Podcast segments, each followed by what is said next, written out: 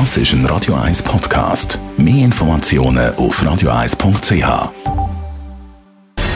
Gesundheit und Wissenschaft auf Radio 1. Unterstützt vom Kopfwehzentrum Irlande Zürich. www.kopfwww.ch Achtung, jetzt wird es ein bisschen futuristisch. Startup Neuralink wird Computerchips ins menschliche Hirn einsetzen und so neurologische Krankheiten heilen. Das ist bis jetzt noch nicht erlaubt gewesen, aber jetzt hat das Unternehmen Zulassung für erste Tests bekommen. Das Unternehmen Neuralink, das gehört übrigens dem Twitter-Besitzer Elon Musk. Er hat äh, jetzt eben vermeldet, sie freuen sich, dass sie mitteilen können, dass sie die Zulassung von der FDA für den Start von ersten klinischen Studie am Menschen bekommen haben. Elon Musk hat im Dezember bei einer Vorstellung von seinem Startup gesagt, dass es die Implantate von Neurolink möglich macht, durch die Gedanken direkt mit einem Computer zu kommunizieren, aber dass man natürlich extrem vorsichtig sein müsse und das alles gründlich muss testen, bevor man das Gerät am Menschen einsetzt. Bis jetzt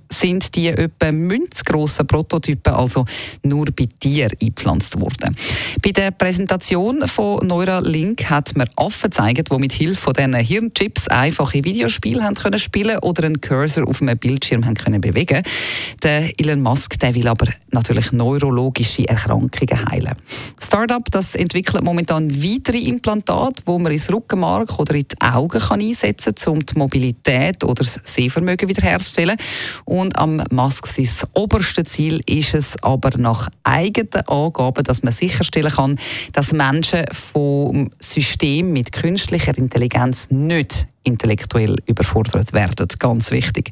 Neuralink ist übrigens nicht das einzige Unternehmen, wo also hier ein Computerschnittstelle dran ist. Im Juli hat der Konkurrent Synchron schon mitteilt, als erstes Unternehmen einem US-Patient einen entsprechenden Chip ins Hirn implantiert zu haben. Also die sind mit dieser Technologie sogar schon ein bisschen weiter. Ist beeindruckend und spannend, das muss man sagen, aber ich finde es irgendwie auch ein bisschen beängstigend.